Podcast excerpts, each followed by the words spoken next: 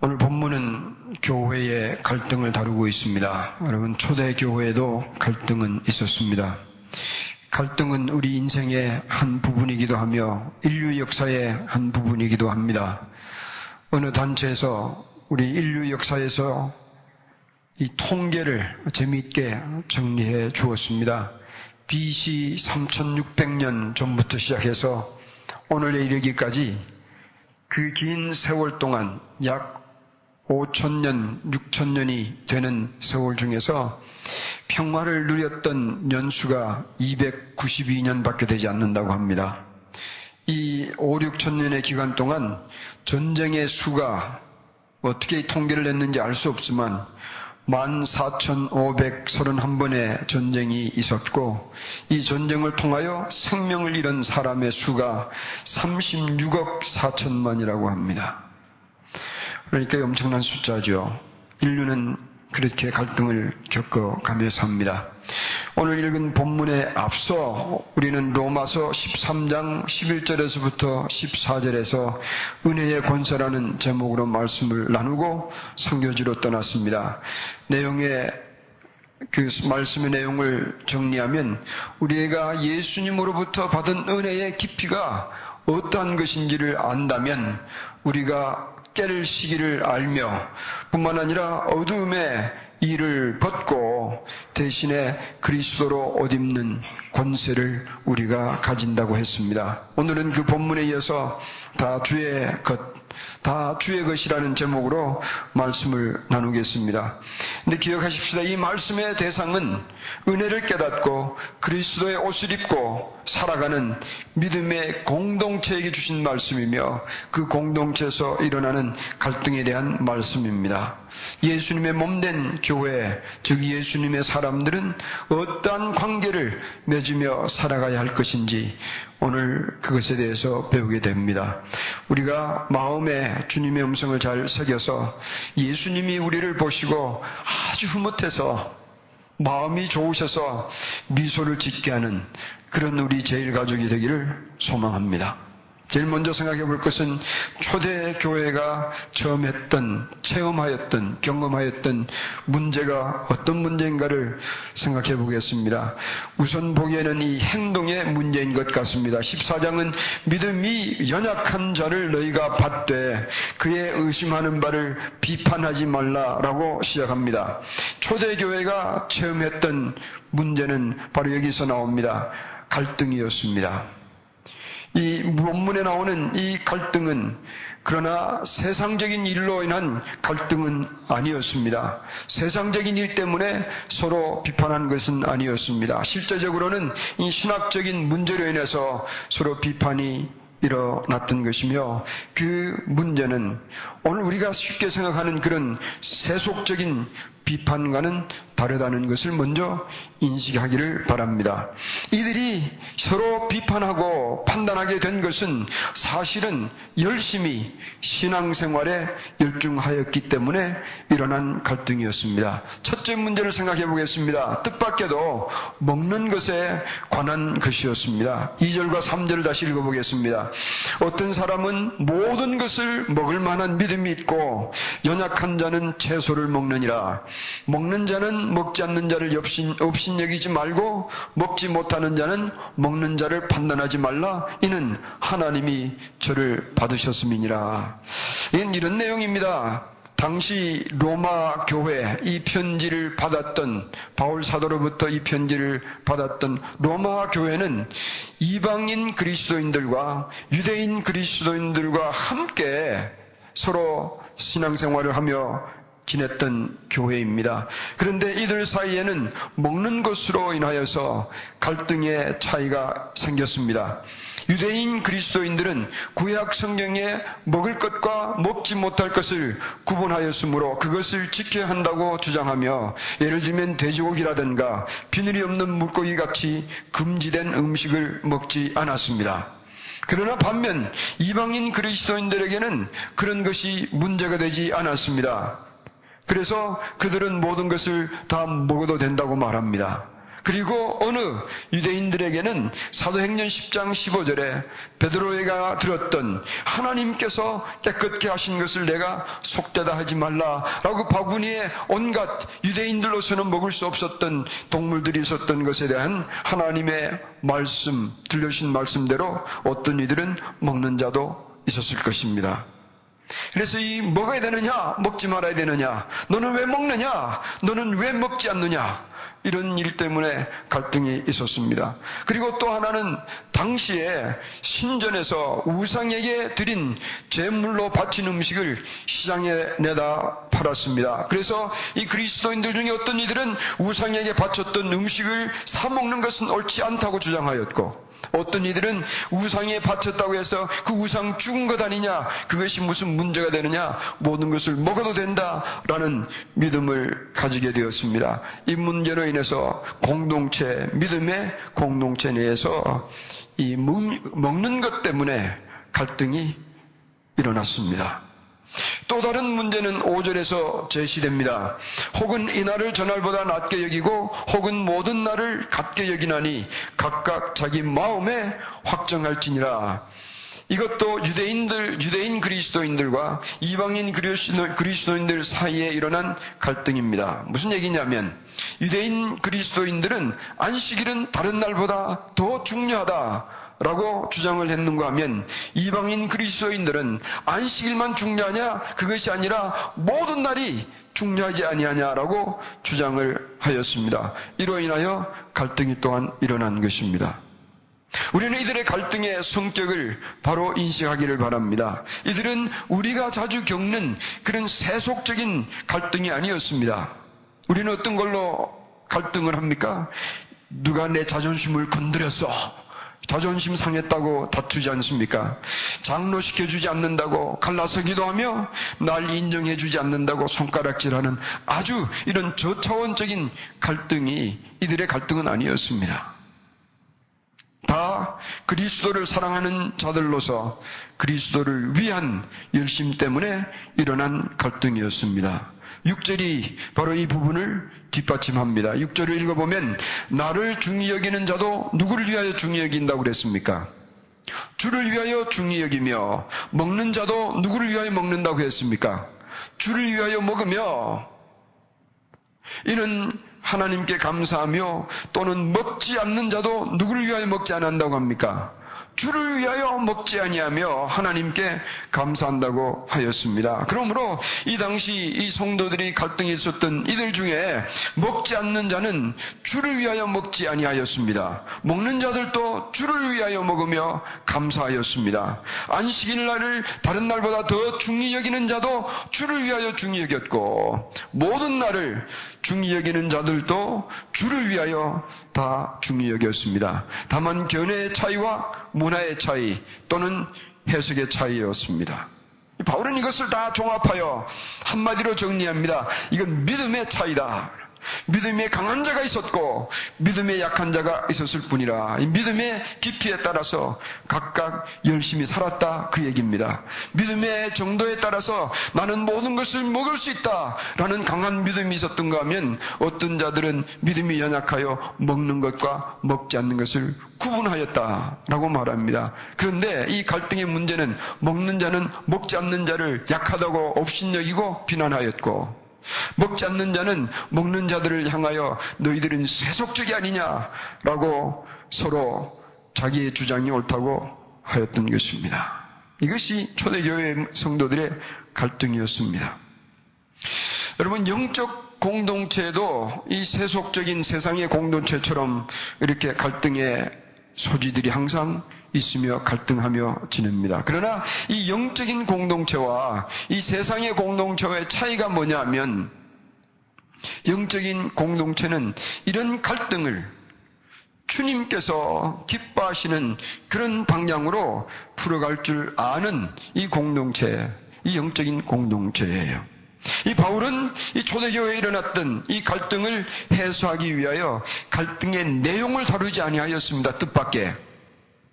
그러면 바울이 제시한 갈등은 갈등의 해소는 어떠한 방법인가 좀 생각해 보겠습니다. 아까 말씀드린 것처럼 초대교회가 당면한 문제는 행동의 문제였는 것 같지만 바울은 초대교회가 뛰어넘어야 할 문제를 행동의 문제라고 아니라고 봅니다. 뭐 어떤 문제로 보았냐면 쉽게 정리하면 관계의 문제로 보았던 것입니다. 바울은 이들에게 서로 비판하지 말라고 권하였습니다. 모든 것을 먹는 자는 믿음이 담대하였기 때문에 자신있게 먹고 가려 먹는 자는 믿음이 연약하여 채소만 먹었다고 말합니다. 문제는 먹는 자는 먹지 않는 자들을 믿음 없다고 비판하고 먹지 않는 자들은 먹는 자들을 세속주의라고 비판하며 이 서로 믿음의 공동체 안에서 판단하며 갈등하며 갈라짐이 있었습니다. 오늘 바울의 이 본문을 통하여서 우리가 판단하지 말아야 할 믿음의 공동체가 서로 판단하지 말아야 할 몇 가지 이유를 찾아볼 수가 있습니다. 첫째 이유는 3절 하반절에서 찾습니다. 먹는 자는 먹지 않는 자를 없인 여기지 말고 먹지 못하는 자는 먹는 자를 판단하지 말라. 이는 그 이유가 무엇인가 하면 하나님이 저를 받으셨습니다. 무슨 얘기입니까? 모든 그리스도인들은 하나님께서 받으셨기 때문에 우린 서로 판단하지 못, 판단하지 못할 것입니다. 하나님은 모든 것을 먹을 만한 믿음을 가진 자도 하나님께서 받으셨고, 가려 먹는 자도 하나님께서 받으셨다는 말입니다. 무슨 얘기냐면, 그리스도인이 그리스도인 된 형제를 서로 주를 위하여 사는 그 모양새 때문에 판단하지 말라고 말합니다. 이 4절을 보면 남의 하인을 판단하는 너는 누구냐? 그 솟는 것이나 넘어지는 것이 제 주인에게 있음에 저가 세움을 받으리니 이는 저를 세우시는 권능이 주께 있음이니라. 하나님의 사람은 누가 판단하는 겁니까? 하나님의 사, 하나님이 판단하시는 것이라는 내용입니다. 그리고 두 번째 이유는 이 그리스도인들의 행위의 동기는 주를 위한 것이기 때문입니다. 먹는 자는 누구를 위하여 먹는다고 했습니까? 주를 위하여 먹고 먹지 않는 자도 누구를 위하여 먹지 않습니까? 주를 위하여 먹지 않는다고 했습니다. 6절에는 바울이 이 점을 분명히 하고 있습니다. 6절을 한번 보면 나를 중히 여기는 자도 주를 위하여 먹는 자도 주를 위하여 먹지 않는 자도 주를 위하여 전부 이 행위의 동기가 어디에 나옵니까? 주를 위함입니다. 그래서 초대교회 성도들의 이 신앙의 자세가 이랬습니다. 어, 우리가 이걸 잘 이해하지 못하면 바르게 이것을 정리하지 못하면 오해할 만한 요지가 굉장히 많습니다. 주를 위하여 이것이 강조되지 않으면 오해할 여지가 많다 그 말입니다. 그러면 뭐 담배 한 대씩 피워도 괜찮겠네. 주를 위하여서 피지 뭐. 응? 한 잔씩 좀 마셔도 괜찮겠네. 아, 이거 뭐 주를 위하여 마시면 되는 거지.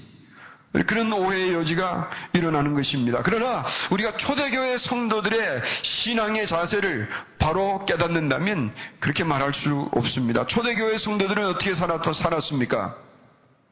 나는 그리스도의 것이라 이런 신앙의 자세와 나는 이제 for Christ 그리스도를 위하여 사는 자가 되었고 초대교회 성도들은 그리스도를 위하여 자신들의 생명을 바쳤던 사람입니다. 심지어는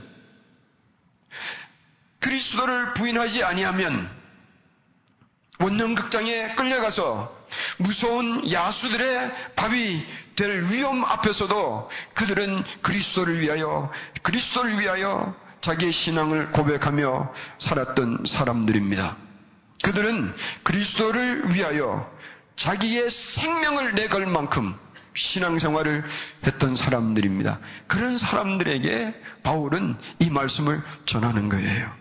그런 생명을 건 사람들이 어떤 이들은 나는 모든 것을 먹어도 된다 표현하였고 어떤 이들은 주님을 위하여 생명을 건 사람들이 나는 그런 음식을 먹지 않겠다 하였던 이 사람들에게 통하는 이야기예요. 우리 같이 범인들에게는 이 말씀이 사실은 거리가 먼 얘기로 이해될 수가 있을 것입니다. 7절을 보면 그래서 우리 중에 누구든지 자기를 위하여 사는 자가 없고 자기를 위하여 죽는 자도 없도다 라고 말할 수 있었던 것입니다. 불순한 동기에서 그리스도를 위한다고 해서 이것도 하고 저것도 하지 않겠다고 하는 것은 이 본문에 해당되지 않는 말씀이라 생각합니다. 세 번째 이유는 모든 그리스도인은 누구의 것인가 하면 내가 마음대로 비판할 수 있는, 판단할 수 있는 나의 것이 아니라 주의 것이기 때문입니다. 8절에 보면 우리가 살아도 주를 위하여 살고 우리가 죽어도 주를 위하여 죽나니 그러므로 우리가 그랬습니다. 나는이 아니에요. 우리가 나뿐만 아니라 내가 비판하고 있던 그 형제들조차도 그 자매조차도 누구의 것이라는 말입니까? 주의 것이라 라고 표현합니다.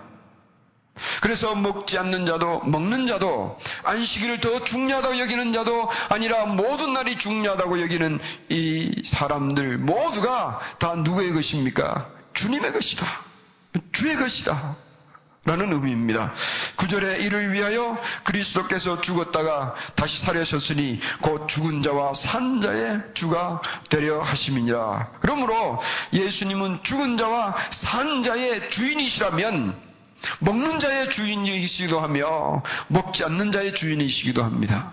그러므로 다 우리가 주의 것이므로 서로 비판할 사람이 아니라는 말입니다. 10절입니다. 내가 어찌하여 내 형제를 판단하느냐? 어찌하여 내 형제를 없인 여기느냐?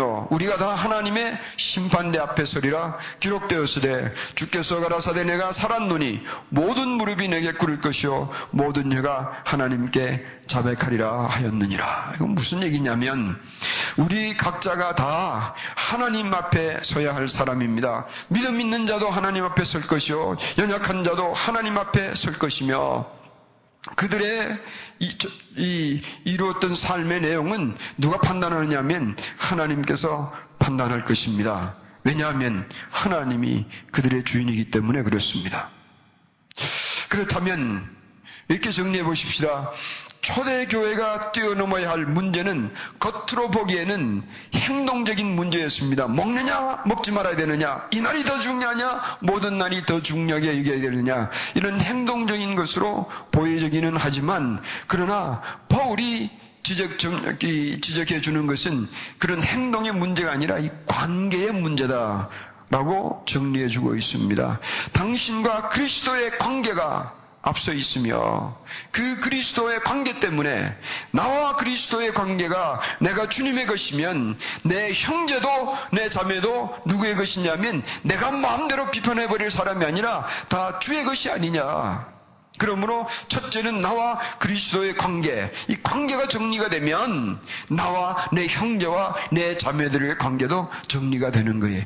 이것이 정리가 되지 않으면 먹는 것 가지고 싸우고 먹어야 되느냐 먹지 말아야 되느냐 이 날이냐 저 날이냐 다투게 되지 않느냐 그게 아니다. 우리 한번 생각해 보십시다.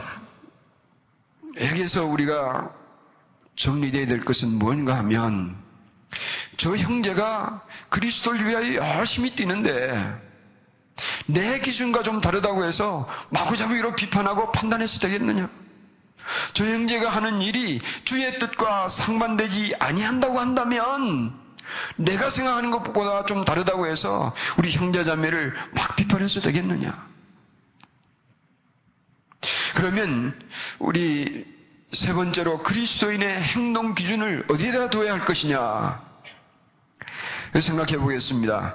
여기서 우리가 중요한 질문을 아까도 잠깐 다루었지만 해볼 것이 있습니다. 그러면 주를 위하여 그리스도를 위한다고 하기만 하면 다 용납해야 되는 것인가? 다 받아들여야 되는 것인가? 이런 질문이 생겨납니다. 그러지 않습니까? 뭐 주다 주를 위하여 한 잔 마시는 것도 내 주를 위하여 마시는 당신이 왜 그래? 로마서 있지 않냐? 그렇게 말하면 오케이 마셔라 라고 말할 수 있겠느냐? 뭐 로맨스도 말해 나 주를 위하여 내가 좀 즐기는데 당신 웬 말이냐? 말할 수 있겠느냐? 이 행동 기준을 우리 어디서 찾는가 하면 마지막 절인 12절에서 그 답을 찾아볼 수가 있습니다. 12절 한번 보겠습니다. 그러므로 우리 각인이 자기 일을 누구에게 직구합니까? 하나님께 직구하리라 했습니다. 바로 그리스도인의 행동 기준을 말해주는 것입니다. 하나님 앞에서 행할 수 있는 것이어야 합니다. 하나님 앞에 보고하여도 부끄러움이 없는 행동이어야 합니다. 그리스도인은 그리스도 이신 예수 그리스도의 아버지이신 하나님을 우리가 하나님으로 섬기는 자들이에요. 그러므로 하나님 앞에서 부끄러움 없는 것으로 섬겨야 합니다. 그리스도를 위한 것이면 하나님을 위한 것이에요. 그렇죠? 또 하나님을 위한 것이라면 우리 주 예수님을 위한 것이기도 합니다. 그러므로 하나님의 뜻에 합당하지 않는 것을 그리스도를 위하여 주를 위한 것이라고 하기만 하면 무차별적으로 받아들이라는 말씀은 아니에요. 절대 그런 것이 아닙니다. 1938년 9월 27일은 평양에서 당시 조선시대의 일제 압박하에서 장로회 전국 총회가 열렸습니다. 그 당시에 일본 제국은 이 총회의 내용에서 신사참배를 반대할 만한 목사들을 다 감옥에 가두어 버렸습니다. 이기순 목사, 주기철 목사님 이런 분들이 다 거기에 해당됩니다. 이런 분들을 다 가두어 놓고 각 총회 총대장에게 총대장에게는 일본 순사들이 다 따라 붙었습니다. 그리고 그 총회에서 신사 참배를 이렇게 이렇게 결정하라고 다 지시를 내린 상태였습니다. 그 총회에서 박응률이라는 목사는 일어서서 신사 참배는 종교가 아니고 국가 의식이라고 선언하니 우리 총회도 신사 참배하기 를 결정함이 가합니다. 라고 동의를 하였고, 당시 홍택기 총회장은 일어서서 가하면 예하시오. 라고 순식간에 물어버렸고, 또 일본 순사의 지시를 받았던 몇몇 목사들이 예라고 대답하며 이것을 선언하여 버렸습니다. 김민서 목사는 이것을 그의 글에서 이 예는 마귀의 예수였다라고 적었습니다. 어느 선교사님은 이 발표를 보고 일어서서 나는 하나님께 상수하오라고 외치다가 일본 순사에게 끌려나가며 그렇게 통곡을 하며 울음을 터뜨렸다고 합니다. 여기에 신사참배는 주를 위하여 신사참배라고 주장하기만 하면 되는 것이냐? 그런 건 아니에요. 그런 건 아니에요. 여기 그런 얘기를 하는 것 아니에요. 하나님 앞에 직구할 수 있는 것이라는 기준 안에서 그리스도를 위한 것이라면 우리가 각각 생각하는 것이 다를지라도 믿음의 형제들을 서로 비판하지 말고 판단하지 말며 용납하라는 말씀입니다. 행동의 기준이 각각 다르더라도 형제를 용납하고 자매를 받아들이라는 내용이에요. 모양과 형태는 달라도 그 뜻과 그 의미가 주를 위한 것이라면 서로 비판하지 말고 용납하는 것이 믿음의 공동체 예수님의 사람들이 해야 할 일입니다. 오늘 이 말씀은 교회가 새겨야 할 것입니다. 본문은 바로 이 그리스도로 옷 입고 예수님의 공동체를 이루어 사는 교회에게 주신 말씀이기 때문에 그렇습니다. 오늘날 여러분도 잘 많이 들으실 거 아니에요. 수많은 교회들이 세속적인 문제 때문에 서로 다투고 싸우며 갈라서는 모습 때문에 저는 속상할 때가 참 많습니다. 오늘 제일 가족은 이 본문의 이 말씀을 깊이 새겨서 우리가 진정으로 주님으로부터 무서운 죄악에서 용서를 받은 자이라면 나도 용서받은 자일 뿐만 아니라 저도 용서를 받았고 나도 주를 위하여 사는 자이면 저도 주를 위하여 사는 자이니 우리는 이런 쓸데없는 갈등 때문에 우리의 에너지와 시간과 우리 자원들을 소비하지 않기를 바랍니다. 몇 가지로 정리하겠습니다. 첫째는 우리는 이 세속적인 것으로 다투지 마시기를 바랍니다. 초대교회 성도들의 갈등과는 달리 오늘 너무 유치한 것 때문에 다투며 갈등하는 모습은 오늘 교회를 참 초라하게 만듭니다. 너무 세속적인 것 때문에 반목하며 외면하며 싸우며 갈라서는 그런 유치한 교회의 모습을 우리는 담지 말아야 할 것입니다. 무슨 인지 아시겠죠? 오늘 우리가 우리 속에 너는 우리의 형제 자매 간에 갈등이 일어나면 주를 위한 갈등이냐? 아니면 이런 세속적인 유치한 것들로 인한 갈등이냐? 알아보시고 유치한 것들이라면 그냥 잊어버리세요. 이 선한 것으로 인한 갈등도 받아들이고 용납해야 되는데 그 유치한 것들로 인하여 우리 더 이상 갈등하지 않기를 바랍니다. 두 번째는 이 신학적 차이가 우리의 이 이해의 차이가 믿음의 형제와 자매가 서로 갈라서는 이유가 되지 않도록 우리 주의하십시다. 우리 주 안에서 한 가족 된 형제 자매를 우리 견해적인 이 차이로 인하여 갈라서서는 설 수는 없습니다. 이 사소한 것 때문에 교회가 갈라서는 모습을 우리는 닮아서는 안 될 것입니다. 우리 형제 자매는 그냥 마음에 드니까 모여든 사람들이 아니에요. 우리는 비록 육신의 피를 나누진 않았지만 누구의 피를 나누었습니까? 예수 그리스도의 피를 우리를 영원히 뗄 수 없는 예수 그리스도의 피로 한 형제 한 자매가 되었기 때문에 이 관계가 앞서야 합니다. 관계가 앞서고 나면 우리가 이런 갈등들을 쉽게 그리고 기쁘게 해결할 수가 있을 거예요. 이 개념이 앞서지 않으면 일이 앞서고요. 이 개념이 앞서지 않으면 내 주장이 앞설 수가 있습니다. 그러나 이 형제가, 이 자매가 예수 그리스도의 그 십자가에 흘린 보혈의 피로 한 가족이 되었다면 극복하지 못할 게 없죠. 이해를 하고 서로 품어주고 안아줄 수 있잖아요. 아멘. 그렇게 살면 좋겠죠. 세 번째, 우리는 그러므로 주를 위하여 모든 것을 행하는 자들이 되기를 소망합니다. 누굴 위하여? 주를 위하여. 그러니까 주를 위하여 우리가 수고하며 애쓰게 되면 우리 속에서 쓸데없이 일어나는 꾸중물 같은 것들은 잊지워버릴 수가 있어요. 아유, 지난날 구정물 같은 것 때문에 괜히 그거 중요한 줄 알고 어, 갈등을 일으키며 쓸데없는 시간들과 에너지를 소비한 적이 얼마나 많았습니까? 사랑하는 성도 여러분, 여기엔 절대로 옳지 않는 것이라도 주를 위한 것이라면 용납하라는 표현은 절대로 없습니다. 6절을 다시 살펴보면 먹는 자도 주를 위하여 먹으니 이는 하나님께 감사하며 먹지 않는 자도 주를 위하여 먹지 아니한다고 하였습니다. 이 말씀을 잘 한번 새겨 보십시다. 그림을 좀 그려보세요. 먹는 자도 누구를 위하여 먹는다고 했습니까? 주를 위하여. 먹지 않는 자도 누구를 위하여 먹지 않는다고 했습니까? 주를 위하여. 그러면 이 날을 중히 여기는 자도 주를 위하여 중히 여긴다면 그와 똑같은 의미로 이렇게 표현할 수 있을 거예요. 이 날을 중히 여기지 않는 자도 주를 위하여 중히 여기지 않는다는 표현이 돼야 되잖아요. 근데 바울은 그런 표현을 하지 않았습니다.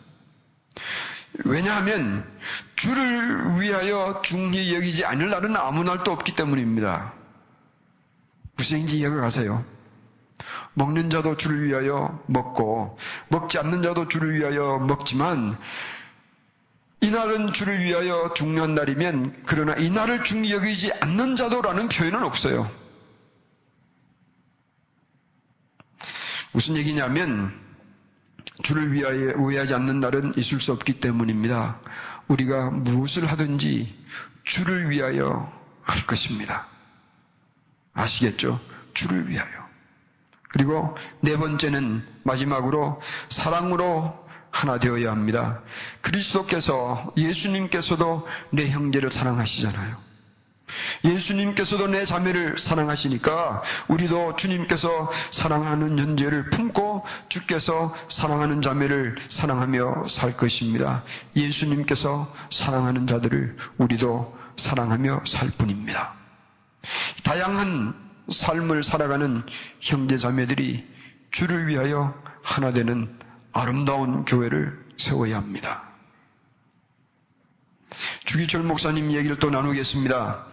주기철 목사님이 신사 참배를 거부하며 박해받던 시절에 함께 그 길을 같이 갔던 이 결사의 전우들도 있었습니다. 그 중에 박형룡 박사도 그 중에 한 분이었습니다. 그런데 주 목사님은 끝까지 남아서 투쟁하기는 길을 택하였고 박형룡 박사는 일본으로 피신하는 길을 택하였습니다. 그리고 주 목사는 홀로 남아 투쟁하였습니다. 그런데 박영룡 박사가 일본으로 떠나던 날 주기철 목사님 내외는 서로 부둥켜 안고 눈물 뿌려 통곡하였다고 했습니다. 주 목사님은 순교하였고 박영룡 박사는 남았습니다. 여기에 이 두 분이 택한 길을 우리는 누가 옳았고 누가 옳지 않았다고 말할 수 없을 것입니다. 해방 후 1958년 4월 22일 비 오는 날 부상 초랑교회에서 주목사님 순교 기념 예배를 드릴 때에 박형룡 목사는 추모 설교를 하며 그 당시에 한국 교회의 성도들의 눈물을 뿌리게 하였습니다. 그리고 한국 교회를 위하여 귀하게 수임 받았습니다. 우리는 이 두 믿음의 거인들의 선택을 어느 편이든지 비난하지 못합니다. 주 목사님이 택한 길도 주를 위하여 택하였고 박형룡 목사도 택한 길은 주를 위하였으며 두 분 다 주를 위하여 수임 받는 선택이었습니다. 우리는 서로 사랑하며 품으며 살 것입니다. 그렇게 살다가 보면 믿음 약한 자가 믿음 있는 자의 삶을 보며 배우고 함께 자랄 것입니다. 아직은 어리지만 어린 믿음 가운데 주를 위하여 애쓰며 수고하는 형제 자매들을 내 믿음이 조금 앞섭다고 하여서 우리는 비난할 수 없습니다.